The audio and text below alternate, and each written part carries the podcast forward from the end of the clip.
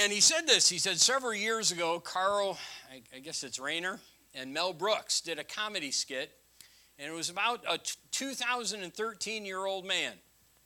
And so in the skit, uh, Rayner, is it Rayner? I guess.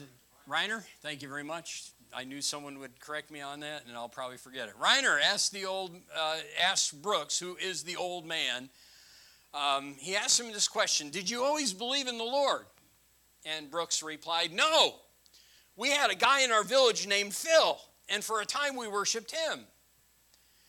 And so he said, You worship a guy named Phil. Why? And Brooks replied, Because he was big and mean, and he could break you in two with his bare hands.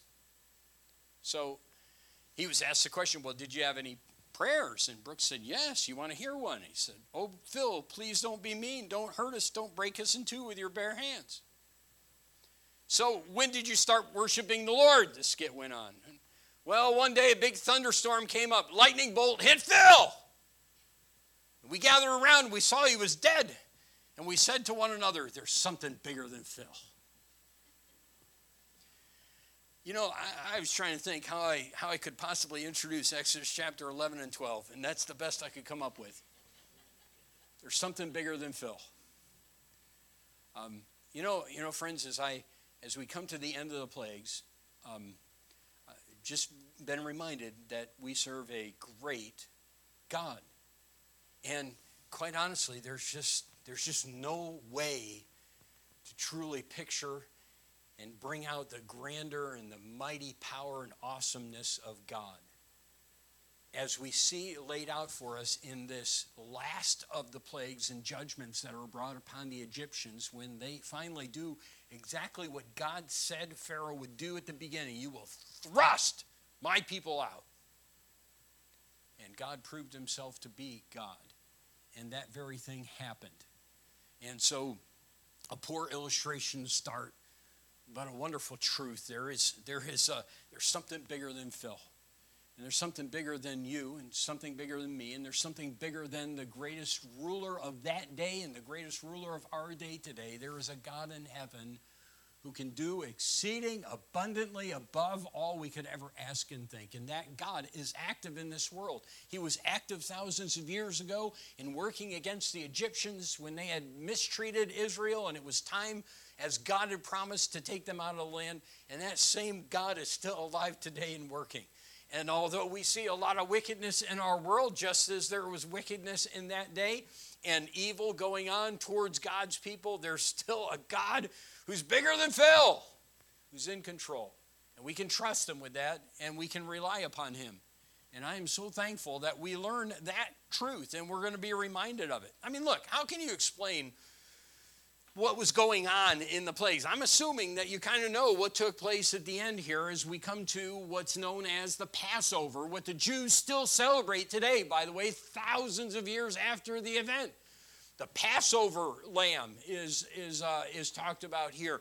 And God did, did an amazing work. I mean, look, if I were to say to you today, God revealed to me that in, I don't know, 14 days, He's going to pour out His wrath on America and destroy millions by a plague.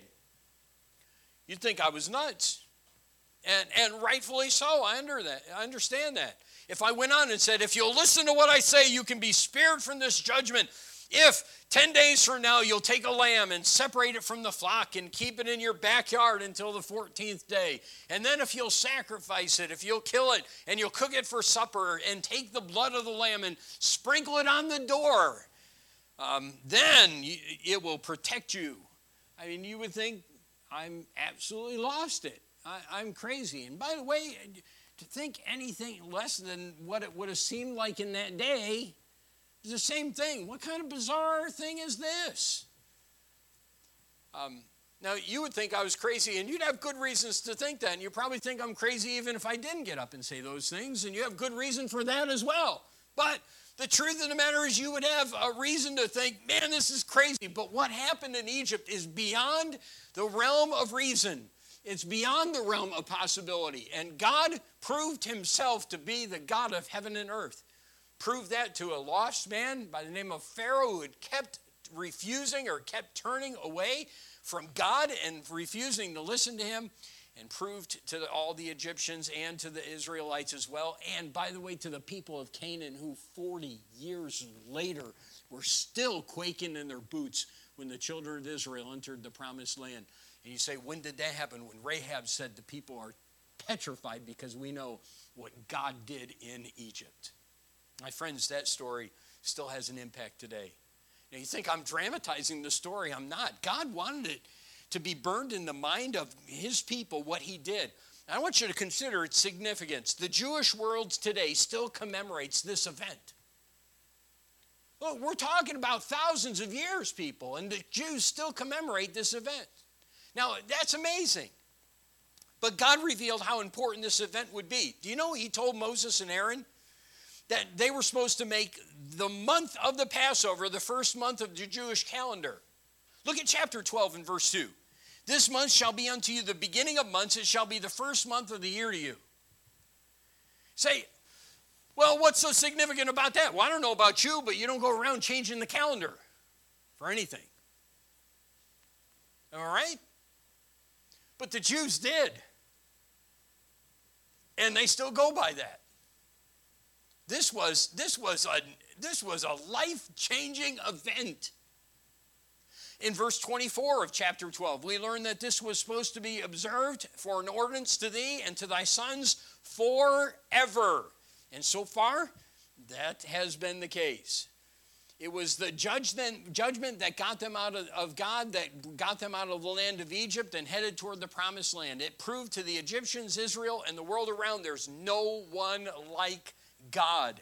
In fact, I think the theme for our time together as we're looking at these uh, different chapters is kind of summed up in chapter 13 and verse 13.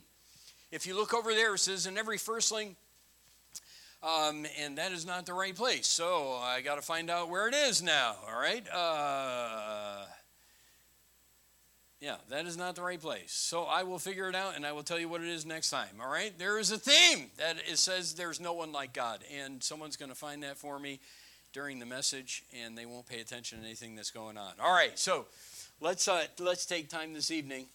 And I can't believe I had the wrong reference in there, but, um, but let's take a look at the hand of the Lord. And I want you to see how God worked in a wonderful way. And we're going to begin in chapter 11 and in verse 1. And if you want an outline, I hope there is enough for everyone tonight. I hope you'll be challenged and encouraged by this wonderful passage of Scripture and the mighty uh, message that there is a God in heaven that is bigger than everything. So let's read in chapter 11. The Bible says, The Lord said unto Moses, Yet will I bring one plague more upon Pharaoh and upon Egypt. Afterwards, he will let you go hence. When he shall let you go, he shall surely thrust you out hence altogether. Speak now in the ears of the people, and let every man borrow of his neighbor, and every woman of her neighbor, jewels of silver and jewels of gold. And the Lord gave the people favor in the sight of the Egyptians. Moreover, the man Moses was very great in the land of Egypt, in the sight of Pharaoh's servants, and in the sight of the people. And Moses said, Thus saith the Lord, about midnight will I go out into the midst of Egypt. And all the firstborn in the land of Egypt shall die, from the firstborn of Pharaoh that sitteth upon his throne, even unto the firstborn of the maidservant that is behind the mill, and all the firstborn of beasts. And there shall be a great cry throughout all the land of Egypt, such as there was none such like it, nor shall be like it any more. But against any of the children of Israel shall not a dog move his tongue against man or beast, that ye may know how that the Lord doth put a difference between the Egyptians and Israel. And all these thy servants shall come down unto me and bow down themselves unto me, saying, Get thee out, and all the people that follow thee. And after that I will go out. And he went out from Pharaoh in a great anger. And let me pause right there and just remind you remember at the end of the chapter, Pharaoh said, I don't want to see your face again. If I see your face again, you're going to die. There's great question as to when this actually took place. Okay? It could have been that when he said that and Pharaoh made that statement, then Moses ended by saying these things that God revealed to him. This is what's going to happen. This is next. And he goes out in great anger. On the other hand, because this isn't beyond God's ability, maybe he just had another hearing before Pharaoh. Uh, and God took care of it anyway, all right? But we do know that this is what he did and this is what, uh, what Pharaoh heard. And, uh, and Moses said, You know, I may not see your face again. That's fine. Look at the end of verse 29. Moses said, chapter 10, Thou hast spoken well. I will see thy face again no more. Did he see his face? At least everything we know he did. When Pharaoh called him in and said, Get out. Get out. Get out. And God took care of working in a wonderful way. There is no one like God. And the Lord said unto Moses, verse 9 of chapter 12 Pharaoh shall not hearken unto you, that my wonders may be multiplied in the land of Egypt. And Moses and Aaron did all these wonders before Pharaoh, and the Lord hardened Pharaoh's heart so that he would not let the children of Israel go out of his land. Chapter 12 then talks about how it's going to become, become the beginning of months. It's going to be the first month of the year for the Jewish calendar and um, and how important this is and that lamb that's going to be offered. And we may get into it a little bit further and some other things in a little more depth. I don't know if we're going to come back to these chapters, but I would like to share with you just a few thoughts that have come to my mind and truths that I hope you'll find here. I know you'll find here in Exodus 11 and 12. First, I want you to see the message's evidence. There's two things that if I wanted to say what sums up Exodus 11, 12, and 13. What sums up this great Passover passage? What sums up this great event when God reveals himself to be God to children of Israel, to Pharaoh, to the lost world around? All right, first thing is man is nothing.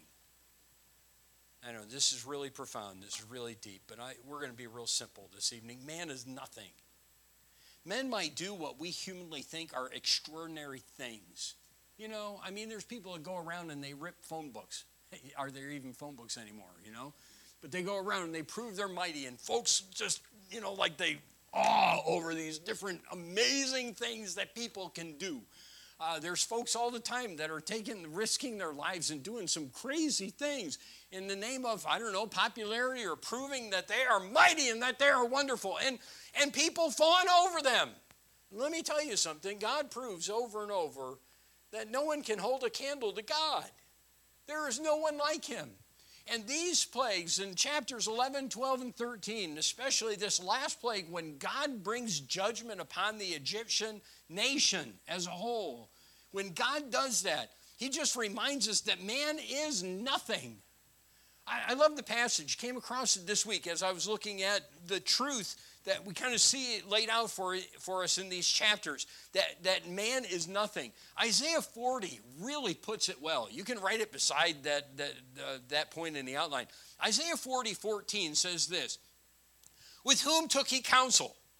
And who instructed him and taught him in the path of judgment and taught him knowledge and showed to him the way of understanding? Talking about good. God, whoever did that? No one did. God doesn't need anyone to come and instruct him and give him knowledge. He goes on in verse 15 Behold, the nations are as a drop of a bucket and are counted as the small dust of the balance. Think about that. Look, have you ever been at a football stadium and, and just looked around when you see a mass of people? And we're just talking about one little, just one stadium 50,000, 60,000, 70,000 people you know, you see in Washington some, some great, uh, you know, parade going on or some great protest going on, and you see hundreds of thousands of people. And, and you know what the Bible says? The nations are just like a, a drop of the bucket. If we could, if we could gather the nations together in one place, pff, nothing when compared to God. Um, and I just saying, the nations are as a drop of, of a bucket they're counted as a small dust of the balance. You know what we're talking about? You have balances, you have scales, okay? You, you weigh things in the scales, it'd be like the dust on the scale. Got to make sure that all dust is off so you get an equal right measurement. And, and, and that's how Isaiah says the whole world is. And then verse 16 goes on in Isaiah 40. And Lebanon is not sufficient to burn, nor the beasts thereof sufficient for a burnt offering. If we were to make offerings to God, burnt offerings like the children of Israel had to do and the law required, if we were to do that and do it adequately for God, you could burn all the trees of Lebanon, which was a huge thing in that day. You could offer all the different cattle and beasts of the earth, and that wouldn't be a sufficient burnt offering for the glory and honor that God deserves. All nations before him are as nothing, they are counted to him less than nothing in vanity. To whom then will ye liken God, or what likeness will you compare unto him? What a powerful passage. And this chapter 11, 12, and 13 in the Passover is just a reminder of that very fact. Um, just, just think about it. Think about what took place here. I, I know we've got self promotion going on all over in our world. Uh, just the other day, we heard a guy who was, who was talking about the fact that he got himself in the Guinness Book of World Records. And not just one time, but he got in the Guinness Book of World Records three times. And he just went on ad nauseum. You've, you've heard those kind of things, haven't you? This is like, you know, I'm really wonderful. And, uh, and, and that's the way we live. We live in a kind of world that, that, that that's just, it's accepted as normal. I appreciate myself. Okay. No one else does, but if you appreciate yourself, good. Glad for you, you know. And, uh, and so, you know, it was an amazing thing. It, it, came to the end, and, and statement he made at the end of all that. I mean, it was already like, oh, come on, you got to be kidding. Get over here. Get over yourself. He said, I'm really, it was like breaking his arm. I'm really proud of myself. Uh, let another man praise thee and not thy own lips. But we live in this, is, you know, everyone's hot stuff, you know? We're, we're special. We're amazing. We're truly wondering. And man is nothing. Yeah, how do we see that? All right, for starters, we see a nation of at least 1.5 million people. Some say 2.5, some say even more than that. Some say even up to 4 million people that were the, the nation of the children of Israel. And they were slaves. They were slaves in the land of Egypt. And they didn't have the power to do anything about their predicament. So much so that the Pharaoh had the, the power to, well, a number of years before that, kill the male babies. You have, you know, can't stand up for yourself. Uh, these things were going on. They were helpless to stand up to him, and they were helpless to leave the land. And they left the land just a few days later after this, or to, at, at, when this event took place. Yeah, these people couldn't do anything, powerless. Then we have a ruler who's one of the most powerful men in the world, and we find God both hardening his heart. Look at chapter 11 and verse 10. And then we have him God breaking his heart in chapter 12 in verse 30. And Pharaoh rose up in the night, he and all his servants and all the Egyptians, and said, There is, and um, sorry, and and there was a great cry in Egypt, for there was not a house where there was not one dead. And he called for Moses and Aaron by night and said, Rise up and get you forth from among my people, both ye and the children of Israel, and go serve the Lord as ye have said. And rather than doing all the bar- bargaining and everything else, he said, Take your flocks and your herds, as ye have said, and be gone, and bless me also. That's wonderful. Yeah, give me a little blessing as you go out the door. And then I'm going to chase you. you know, it's just, it's an amazing thing. What, what changed? Okay? No, you know, nothing changed except God. God did something miraculous. Man is nothing. Okay, I, another thing I put down a whole nation that has slaves serving their every whim give to those slaves anything they ask for. You ever thought about that? So that when the Israelites leave, God describes what they took with them as spoils. They spoiled the Egyptian. That's a term used throughout the Bible to indicate when someone went and conquered a nation, they took whatever they wanted. They saw something they liked, it's mine, not yours anymore, because we won. And that is what the Israelites did to what probably millions of Egyptians. Isn't that an amazing thing? Let me tell you something man is nothing God is everything. This story reminds us that God is everything. The hearts of men were controlled by God. The weakness of people was taken care of by God. No object, object was too great for God to overcome. My God is the supreme God of heaven and earth. Is anything too hard for the Lord? And this story in Exodus says, No! I can do whatever I want. Consider the Passover. Who do you know that could have such control that they pass without restraint into every home in Egypt in one night, according to their will, not to what the Egyptians wanted? That there could not be one home without someone or something dead. That this being would also be able to pass over specific homes that have blood on the doorpost. Look, if you had an army of soldiers, you couldn't do such a thing in one night. Impossible but not with God. That's what happened. And it's an amazing picture. And this story and these chapters are a reminder of that fact. So we have the message evidenced man is nothing, God is everything. And this Passover event reminds us of that truth. Now, the marvels examined or enumerated. Let's just take a little bit of time and, uh, and, and I know for weeks we've been walking through the plagues. I think we've shared like 28 truths to ponder, and some I know are kind of close to repetition, but that's fine. We need some repetition.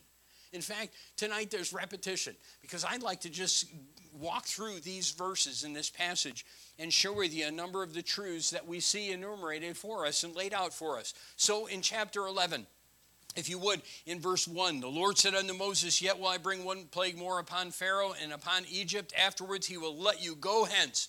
When he shall let you go, he shall surely thrust you out hence altogether. Uh, verse 3 talked about that very fact. Uh, it talked about how Moses was great in the land of Egypt and, and the Pharaoh's servants. Look, God controls the hearts of men. God controls the hearts of men.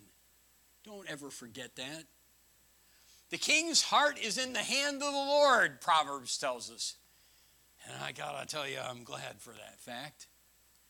And, uh, and, you know, as much as you can be concerned about what's going on in our world, in different countries, and in our own country, to just be reminded that uh, there's nothing beyond the hand of Almighty God is a wonderful encouragement and a wonderful reminder. God controls the hearts of men in, uh, in chapter 11 in verse, uh, in verse 8 we see that the servants will come and bow down themselves. We see it in, in verse 10 and we see it just throughout this entire story over and over again. God proved himself mighty. There's a devotional comment, a commentary uh, just a devotional i'm sorry about the biblical teaching of god's control of men and situations. And the reference was actually daniel 417 where Daniel said these words This matter is by the decree of the watchers and the demand by the word of the holy ones, to the intent that the living may know that the Most High ruleth in the kingdom of men, and giveth, giveth it to whomsoever he will. He setteth up over it the basest of men. The devotional then went on and said God's supremacy over human rulers is expressed in three words, three different passages. Daniel 4:25 He giveth it to whomsoever he will. He turneth the king's heart whithersoever he will, Proverbs 21 1. And he overrules so that they do whatsoever his hand and his counsel has determined before to be done. Acts 4:27 and 28. A, a, poem, a poem kind of put it all together at the end. We comprehend him not, yet earth and heaven tell God sits as sovereign on the throne and ruleth all things well. Um, God controls the, the hearts of men, and He causes them to do what they would not normally and naturally do. Now, we do need to state the fact that the general rule of life is that God doesn't force people to do things. Now, in some cases, he does. It does seem like God worked in such a way, and if you would, forced his will upon them. He gives men a will to decide. But we can be confident of the fact that, look, no matter what happens in life, there's a God in heaven whose will is going to be accomplished. He will rule and reign someday. And Exodus is a reminder of that fact. This these events and this Passover event is just a reminder that God's in control. Um, and here, here's the thing you say, okay, well, God controlled Pharaoh. Yeah, Pharaoh was the one who ultimately gave the word to go. But God controlled, you know what, a million Egyptians, two million Egyptians, three million? I don't know how many there were. But I do know this the whole country was affected. Look at verse 3 again. Lord gave people, the Lord gave people favor in the sight of the Egyptians and, uh, and, and worked. It's an amazing thing, isn't it? In mass, God worked in the midst of the hearts of people. Now, I, again, I get this in mind. You don't give to your slaves nice things. Okay, all right. Imagine it this way. Here I go. I go to uh, I go to some big party. Wouldn't, but I go to some big parties. A lot of rich and famous people. We're in Nashville. All right, a lot of rich and famous people, and, and so so I come in and there's this guy that comes in. I'm you know I'm driving in my Corolla, you know, and this guy comes in his Lamborghini, you know, custom made Lamborghini, and the valet ignores ignores me in my Corolla, you know, and and goes to this guy in the Lamborghini and drives his drives his vehicle off because I mean, how many times do you get to drive one of those things? So, so I see that, and then uh, I go inside.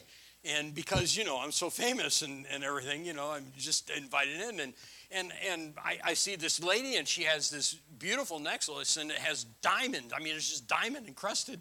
Uh, diamond diamond crusts. It, it, wouldn't be real if it, you know if it was anyone in our church, but you know this lady, it's, those are real diamonds, and it's worth I mean you know hundreds of thousands of dollars or whatever. It's Just beautiful. And then there's this lady, and I shake hands with her, and she's got this this rock, you know, this this rock on her finger, and it's you know it's about a quarter size, and it's real diamond. It's impressive.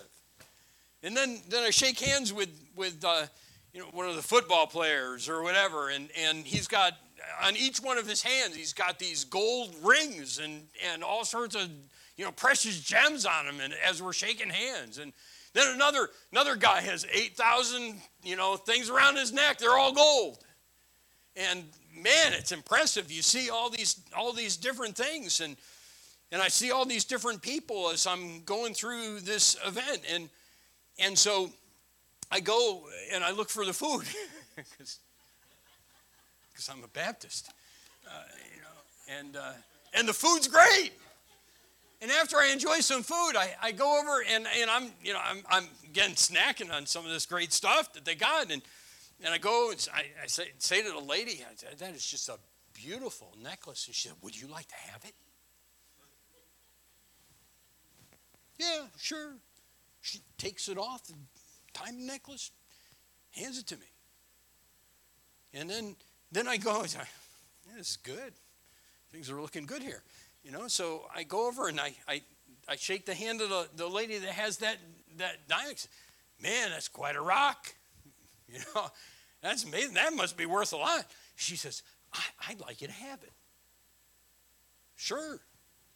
Sure. I mean, the one I gave my wife, it's good. Yeah. Uh, you know, so so then I'm, I'm going to, to get in my Corolla. I got to walk to my Corolla myself. But as I'm walking across the, the main path, the, the Lamborghini comes flying by me. And I see the guy getting in. I said, Nice wheels, man. And he says, Hey, why don't you take it home? Crazy, right? I'm dreaming.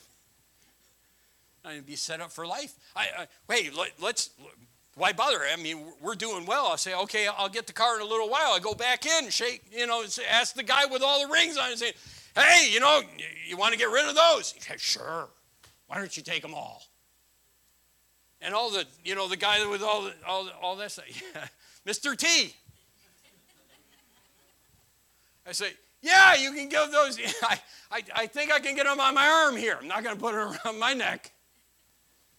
So I go home, man, I got got a lot of stuff going on. You say, crazy, never happened. This is an amazing thing.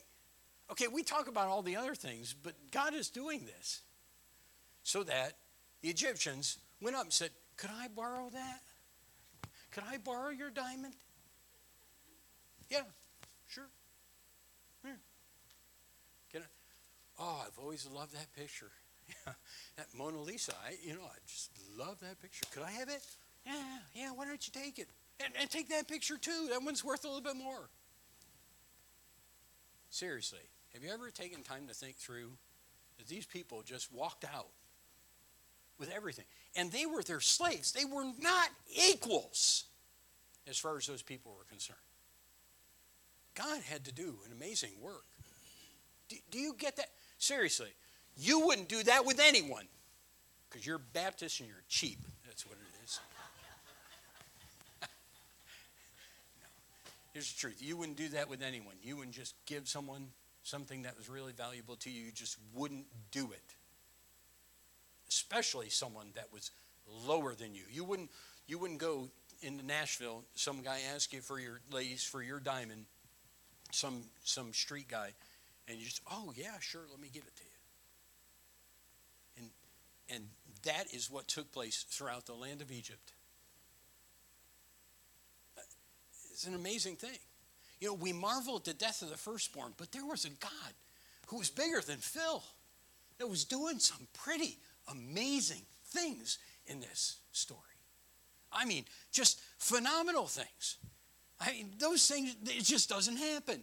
So, God, we know, controls the hearts of all men, and He proved that. God knows and controls the future. If you go back in chapter 11, verses 4 to, 4 to 7, you see God saying to, to uh, Pharaoh, Here's what's going to happen about midnight. This is what's going to take place. And, and it did. God knows and controls the future. God could tell Pharaoh in great detail exactly what was going to take place. In the next chapter, it happens just as God said we are confronted with the truth that God knows the future and controls the future. We've been seeing that over and over in the book of Mark, where God has said, This is what Jesus said, this is what's going to take place next. You're going to deny me, Peter, and here's what's going to happen. And I'm going to die and I'm going to rise again. And Jesus could say that because he knows all things. God knows and controls the future. Uh, the third truth that we can glean, chapter 11, those same verses, verses 4 to 6, 4 to 7, God punishes evil. When I read the plagues in Egypt, I'm reminded that God is a God of judgment. Now, we're told that uh, truth. Look, if you would, in chapter 12 and verse 12. For I will pass through the land of Egypt this night and will smite all the firstborn in the land of Egypt, both man and beast, and against all the gods of Egypt I will execute judgment. And here's what he said I am the Lord. And he is. and so he is able to, and he does punish evil. I'm going to bring judgment. Um, chapter 11 and verse 7 God protects his own. But against any of the children of Israel shall not a dog move his tongue. That's a great line. No dog's going to move their tongue against you. Uh, you know, that, that is uh, against man or beast. Nothing's going to happen to the children of Israel on that night. God protects his own. Now we know this, that God sometimes, and we've already brought out this point, didn't we? Sometimes God allows judgment and, and God allows, if you would, trouble to come our way. Some of the plagues did come on the, the children of Israel, and they lived through those things and they had to face some of the same difficulties. Um, but in many cases, and at least in this case, God totally spared, completely spared them as well, because God protects his own. Um, and then, this is another truth God can, and I love this, radically and quickly change your life. In one night, God changed, if you would, the, the I don't like the word fortune, the fortune of the children of Israel. In one night, totally turned things around. And had they not blown it, they wouldn't have been in the wilderness 40 years waiting. But it was amazing how God radically and quickly changed their lives. And these words bring hope to the hurting and comfort to the afflicted hey, listen, um, sometimes God goes with us through the difficulty and gives us grace.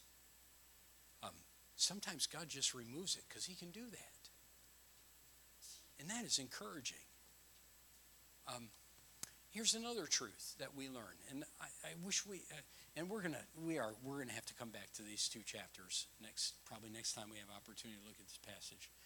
But uh, letter F, God gives His word to instruct through the plagues, God took time over and over to give his word to both the saved and the lost. Do you know that? Pharaoh was told just about every plague here's what's coming next. Let the children of Israel go, make your choice, but here's what's going to happen. I'm going to lay it out for you. And he had a choice, and he could have made that choice. God gave him his word.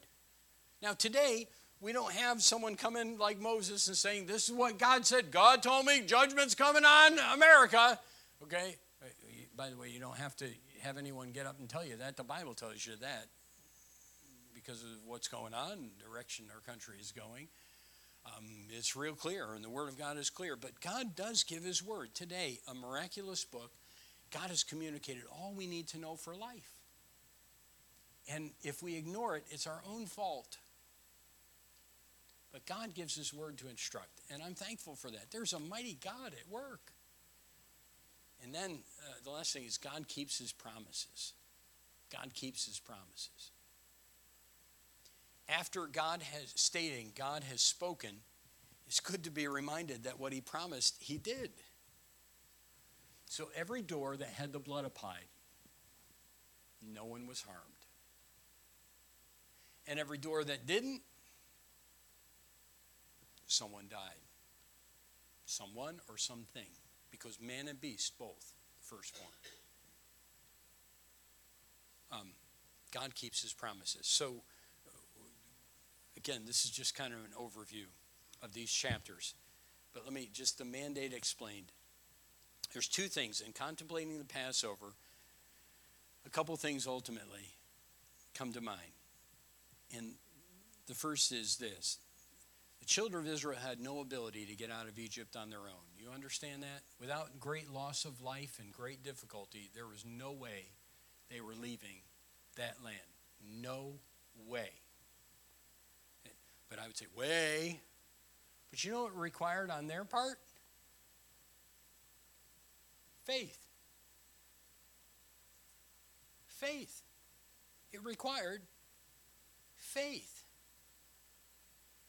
Um, what faith? Well, let me ask you if, if I got up in all sincerity and said, You need to take a lamb, enough for your family, one without blemish, kill it, uh, take the blood, put it on the doorpost, and then eat that lamb, burn anything that's left the very next day, you would say, Crazy. Nuts. And again, rightfully so, and today we understand that. But the point is what God was asking was was what's the reason behind this? Come on. Say, well, we know, yeah, because we've studied the Word of God and we know we know how the Passover so beautifully pictures Jesus Christ as the Lamb and all these other things that we glean because the scriptures have been written for a couple thousand years and we've had the advantage of study and the blessing of being able to look back over the whole and see the whole picture these people didn't have the whole picture. They hadn't seen any of this. The only thing they knew was captivity for over 400 years and, and what God told their father Abraham, and they hadn't seen anything happen for hundreds, hundreds, hundreds of years. Hundreds of years. Longer than the United States. Uh, what, 150 years, 200 years more than the, than the United States has been in existence, they had been in slavery. They hadn't seen anything. And God said, Take this lamb and offer it. It took faith. Blood on the doorpost? Gonna ruin my beautiful house? Come on. I, it just, it took great faith to do that and to follow. God gave them specific instructions in regard to this. And if your family's too small, then you get someone to come in, and you all got to be in the house, and you got to stay in the house, and you got to put the blood on that door. And and like every one of these things, it just it required great faith. And then think about this. I mean, okay, so we said God worked in the heart of the Egyptians. You know, the, the Israelites had to ask. Moses said, Go ask them. Say you want to borrow it. I, was, I still like that line. Yeah, borrow of the Egyptians. hey, can I borrow your diamonds? oh man, I've always liked that ruby. Can I borrow that ruby? Can I have your gold jewelry? Sure. But they had to ask. Didn't that require faith? Come on, seriously. Would you go and knock on the next door neighbor's house say, I'd like your car? Yeah, after they punch you in the face, you won't do that again. Seriously, it took faith to say, you know what God said I'm going to do, and then start asking. And man, I know if you did it a couple times, then you'd start probably going around, you'd be knocking on everyone's door in the neighborhood. Man, hey, we're doing good. Get the wheelbarrow. Yeah. Yeah. Isaiah, get the wheelbarrow. Come on, let's go. We're going to another neighbor's house. We're doing great. But it took faith, did it not? For someone to step out and ask those things. It's kind of like that's one of the most bizarre things you've ever asked me to do. It required faith. Um, and then it required obedience. Look, unless they did it God's way,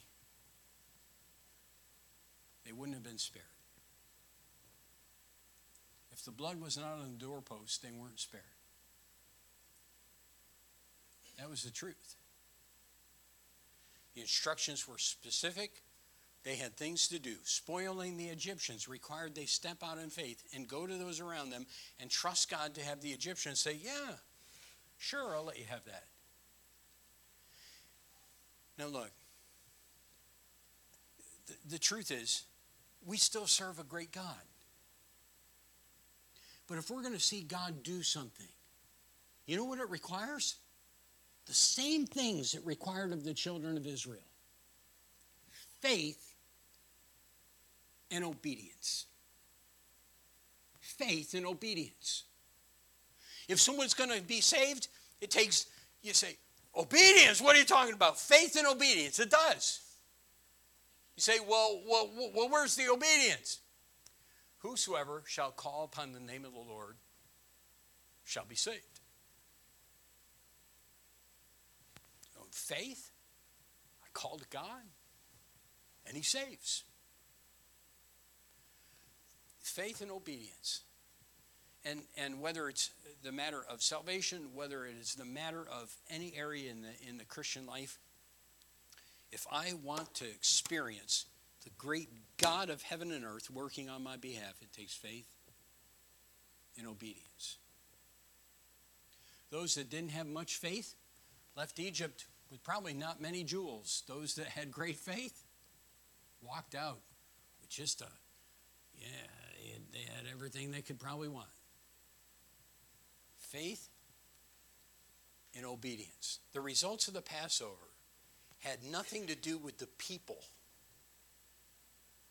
but had everything to do with God rewarding people who are willing to believe God and obey what God said. And here's the truth same thing happens today. Same thing faith and obedience. Great lesson taught by this beautiful Passover passage. Um, besides the beautiful lesson of salvation, it's a tremendous picture that there is a God in heaven that is so far above and beyond what, what we could ever even imagine and can do great things. But we have to be willing to believe and obey. Let's pray. With heads bowed and eyes closed, I,